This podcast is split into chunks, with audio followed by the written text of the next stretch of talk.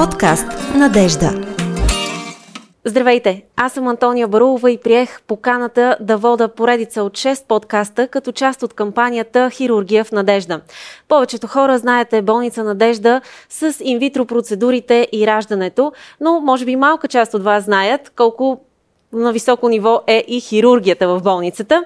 В отделните епизоди ще ви срещаме с специалистите от отделението по хирургия на болница Надежда, за да ви разкажат повече за различните заболявания, които се диагностицират и лекуват тук, операциите, оборудването и така нататък. Днес е втори епизод на тема хернии. Първият беше за проктологията или диагностика и лечение на дебелото черво, ректома, аналния канал и перианалната област и можете да го гледате в каналите лекарите на болница Надежда. Гости в студиото днес са доктор Веселин Люцканов и доктор Емил Костадинов. Здравейте! Здравейте! Вие сте хирурзи в болница Надежда и водещи специалисти в страната по лечението на херни. Доктор Люцканов, нека започнем с разяснението какво представлява хернията и защо се появява. Хернията е заболяване. А, тя се появява а, поради две основни причини. Най-важната е, че това е унаследено състояние. А, още с раждането получаваме предпоставки за развитие на херния.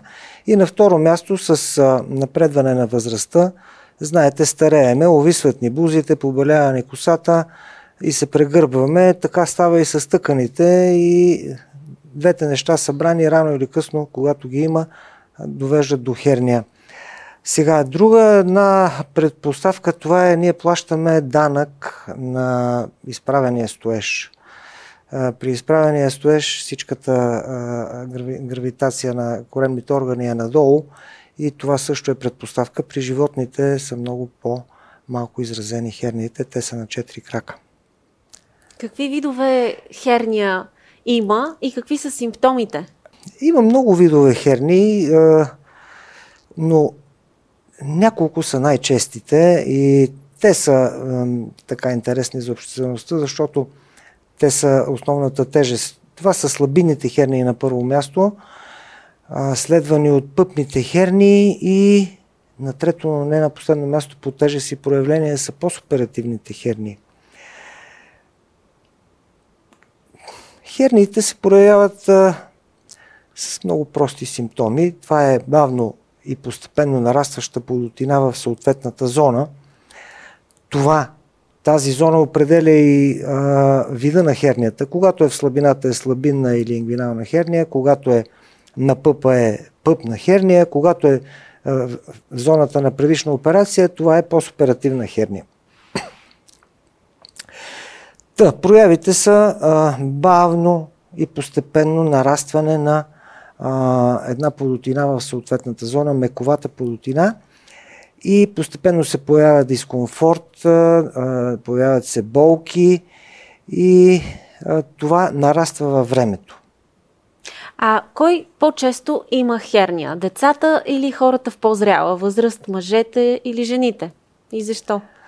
А, хернията а, се среща от 0 до смърт. А, а, всички могат да я имат, но тя е различна. Така както ако погледнете по улиците, хората всеки е различен, няма един с един човек, така и херниите в повечето случаи са различни при отделните индивиди, но все пак може да ги събереме. При младите хора, при децата и при младите хора това са основно вродени, вродени слабинни херни, докато а, с нарастване на възрастта се появяват възрастните херни или а, а, това е а, вследствие на а, похабяването на тъканите а, с нарастване на възрастта. И все пак от вашия опит. Кои са по-чести ли? А, най-честата, а, най-честата възраст за появата на херните е след 45-та година. А, това е едно плато а, от 0 до 45-50 и постепенно намаляват нататъка, намаляват, защото те и хората намаляват в по-напреднала възраст. А увеличава ли се риска от херния при жената по време на бременността? Да, увеличава се риска, обаче пък си струва. Кой не иска да има дечица и да им се радва? И така че това е един данък също в тази посока. Бременността води до екстремно нарастване на, на корема, разпъване на коремната стена, повишаване на налягането и ако имаме предпоставка, а, готово. А, има херния. По същия начин ли стои, стои въпроса с инвитро процедурите? А, с инвитро също стои по същия начин, но а, тук е важно да се каже, че хубаво е, особено при инвитро, да мислиме за това нещо и предварително да, да сме погледнали, решили, имали такива проблеми, защото после става проблем и добре е преди да сме получили писмо от Штъркела, че ще има бебе, защото когато е дошло вече писмото от Штъркела, имаме бебе на път, тогава трябва да чакаме и да страдаме, а, докато си родим бебенцето и след това да решаваме хернията. Желателно е това да е а, най-малко 6-8 месеца след раждането, да може тъканите на, на родилката да се върнат към своето а, състояние, тя да от, откърми бебето и, и така. Доктор Костадинов, какво трябва да направи един пациент, ако има съмнение за херния? Трябва да на първо място да разсъждава логично. Както когато ни се развали телевизора, ние не търсиме за помощ врачка, търсим телевизионен техник. По същия начин, когато имаме съмнение за херния, трябва да се обърнем към специалист хирург и то профилиран хирург с насоченост в лечението на херниите или херниолог. А, по отношение на диагностиката на първо място и ключово значение има клиничния преглед. Този клиничен преглед в голям процент от случаите, над 90% ни позволява с висока степен на сигурност да поставим диагнозата херния. И също така тук се добавят и образните методи на изследване, ехография, тя е широко достъпна, високо информативна. Има специфика в ехографията за херни, не се прави на много места, но е един абсолютно безвреден метод, който може да се прилага в най-различни клинични ситуации и също така вече при необходимост от по-специализирана диагностика, по-трудни за диагностика случаи може да се използва компютърна томография и особено ядрено-магнитен резонанс, който има много висока чувствителност за мекотъкани дефекти. Доктор Люцканов, възможно ли е хернията да бъде объркана с друго заболяване и да не бъде открита на време? А, да, това е възможно, макар и не много често, но се случва. Обикновено Мъжете попадат при уролози, защото оплакванията са дискретни в тази зона и те също така до голяма степен се притесняват за своите мъжествени органи и първо искат да са уверени, че те са добре, но уролозите след това ги насочват. А пък при жените, подобно, всяка една болка и дискомфорт в слабинната зона, веднага първата мисъл е олеле, детеродните органи и отиват на, на, на гинеколог, но тогава той вижда, че това препраща към, към хирург и така се стига в повече случаи до, до правилното решение. Сега, има и много други редки състояния, които могат да се объркат, но едни ще ги объркат, други няма, другите още по-няма и така, така че не може да се обобщи. А какви са рисковете, които могат да възникнат, ако не бъде открита на време хернията и не бъде лекувана? Ами, значи, по-рядко а, е това, че тя е открита. Самия човек знае, че я има, а, но това е човешко, не ми се ходи сега на преглед, сега имам работа, сега не знам, друго ме е срам и така и бутаме нататък във времето, защото оплакванията не са драстични и те бавно и постепенно нарастват, докато вече започна сериозни оплаквания и ножа опре до кокала. Също това води и повишава риска от осложнение. Едно от най-сериозните осложнения това е заклещването, когато а, вътрекоремен орган попадне в а, в хернията и се притисне силно и не може да се прибере, а това води до, до неговата по-бавна или по-бърза увреда и в тези случаи нещата са много рискови за последващи сериозни проблеми. Налага се, често се налага спешна операция, която а, в много от а, от случаите има и сериозни осложнения, сериозни последици. Не е добро след това възстановяването. И изобщо не бива да се допуска пожар и да го гасиме после. А какви са терапевтичните методи при херния? Какви операции се прилагат? Сега много се така и се иска на хората и на, на всеки, разбира се, ако може да правиме упражнения а, коремни, да укрепиме корема, ако може с лекарства или с билки или здравословно и така някакси да мине.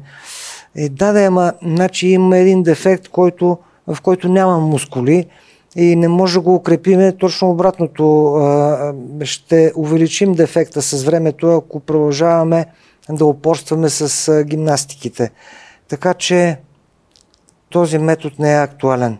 Значи съмисленото лечение на временната, добре обмислена планова операция. Планова значи да си нагласим нещата в службата, в семейството и а, да се съобразиме с а, възможностите на хирурга и болницата и в това нещо, когато го събереме заедно и е добре, правиме планова операция, при която рисковете са, се минимизират. Те не са нула, но се минимизират. А какъв, какъв вид операция? Може какъв ли да бъде вид... безкръвна, примерно? Така, да. Съвременните операции за херни започват да се развиват в 1890 година. От тогава така, хирургическата общност се стреми непрекъснато да ги усъвършенства и в последните години, последните 30-40 години имаме бум на това развитие. Първо, конвенционални методи се а, доразвиха съществено, но а, благодарение на развитието на технологията стана възможно извършването на лапароскопските операции или така както а, са по-народному безкръвни.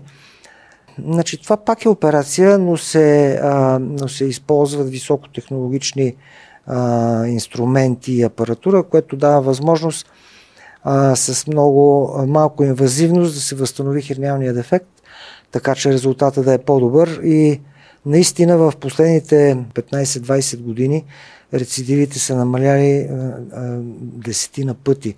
Значи аз помня от моето време, когато започвах да проучвам проблема, рецидивите бяха около 15% от всички херни и сега са значително по-малки в рамките на 2-3%.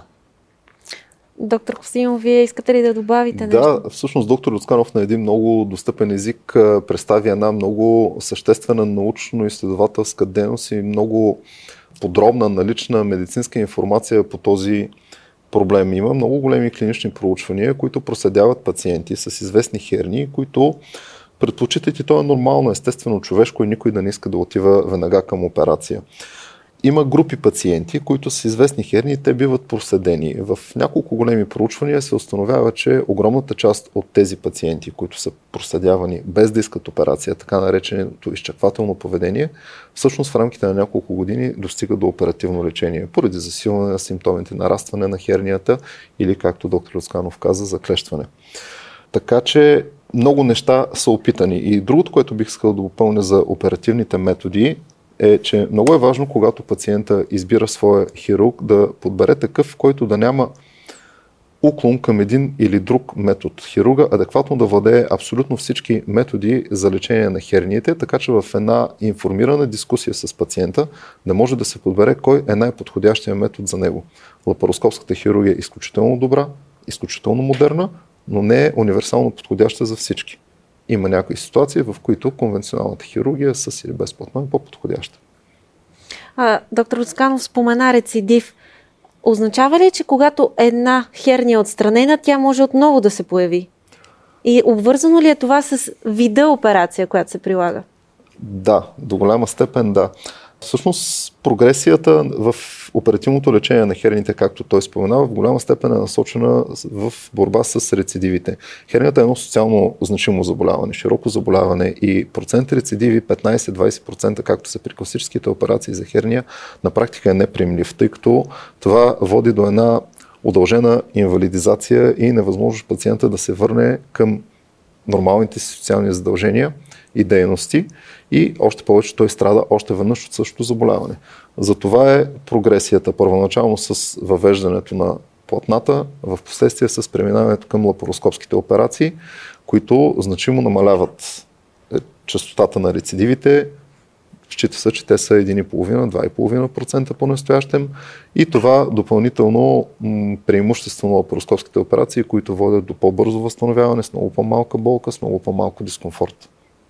Но трябва да кажем, че да, може да има рецидиви, но при всички положения по- трябва една херния да бъде оперирана, защото ако не оперираме, не я има и пациентът е в 100% от случаите с херния.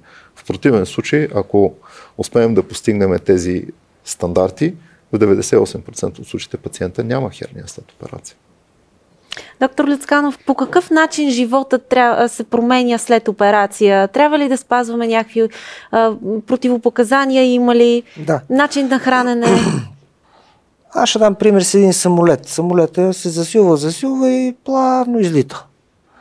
Ето така е възстановяването и след херните, но м- а, има различни самолети. Едни по-бързо летат, други по-бавно. Така са и различните съвети, но най-общо бих казал така.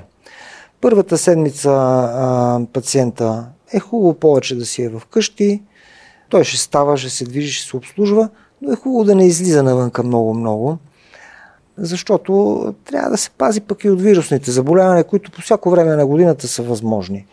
В следващата седмица а, разширява обема на, на, на своята физическа активност и след третата седмица е практически здрав, като ще има ограничения от екстремни физически усилия.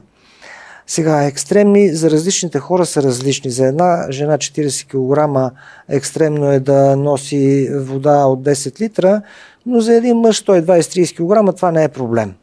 Така че всичко трябва конкретно да бъде съобразявано с пациента, с пола, с неговото телосложение, на тренираност, възраст и така. Противопоказание след шеста седмица практически не, за нищо. Живее си човека а, така, както, а, както е живял. А, аз ще ви кажа една смешка. А, значи, а, пациент пита а, хирурга, докторе, аз след операцията ще мога ли да свира на пиано? Е, той казва, да, ще можете. Е, защото аз преди това не можех, нали? А, трябва да, да се съобразяваме какво сме можели и преди това, това ще можем и след това, но невъзможни неща няма да има. В заключение, хернията има ли превенция? Може ли нещо да направим? Да, можем да направим.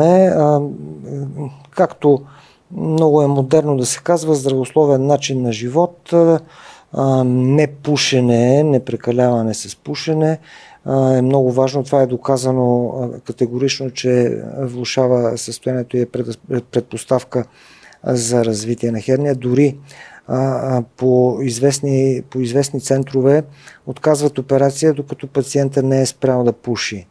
Това е в рамките на здравословния начин на живот. Той има своето значение общо за тялото. Другото много важно нещо, което за всички заболявания се повтаря, това е профилактиката. Значи, подарете си, както казва една колежка, един профилактичен преглед. Той не струва нищо особено, не е толкова дискомфортен и а, това заболяване би било хванато в а, относително равни етапи и би било лекувано по-ефективно. И на трето място а, ще ви дам пример с една такава профилактика. Значи, знаете, има такива сака, продават с кръпки на ръкавите, още като нови. А това е профилактика на късането на ръкава. Има такава една нова тенденция, която е много нова, но а, има безспорни доказателства за това. Това е при а, това е профилактика на постоперативни хернии. А, те се случват много често при големи коремни операции на дебели черва, гинекологични, съдови операции и а, в едни 30-40% след това пациентите получават едни постоперативни херни, които често пъти са много сериозен проблем. Та профилактиката е още по време на първичната операция да се усили коремната страна с плътно и това до голяма степен да предотврати постоперативните херни. Така че пациенти, които ще преживяват такива операции, търсете профилактиката активно при вашите хирурзи и това постепенно ще навлезне. Доктор Костадинов, вие Тук за финал. бих могъл да допълня обращението на доктор Оцканов, че е много точно адресирано към пациентите, защото всъщност хирурзите, които извършват тези операции, които имат висок риск за постоперативна херния, са различни от херниалните хирурзи. И наистина пациентите трябва да бъдат информирани и насочено да търсят едно по-добро бъдеще, една по-добра перспектива чрез профилактика. Благодаря ви много за този разговор. А вие ходете на профилактични прегледи и гледайте хирургия в надежда.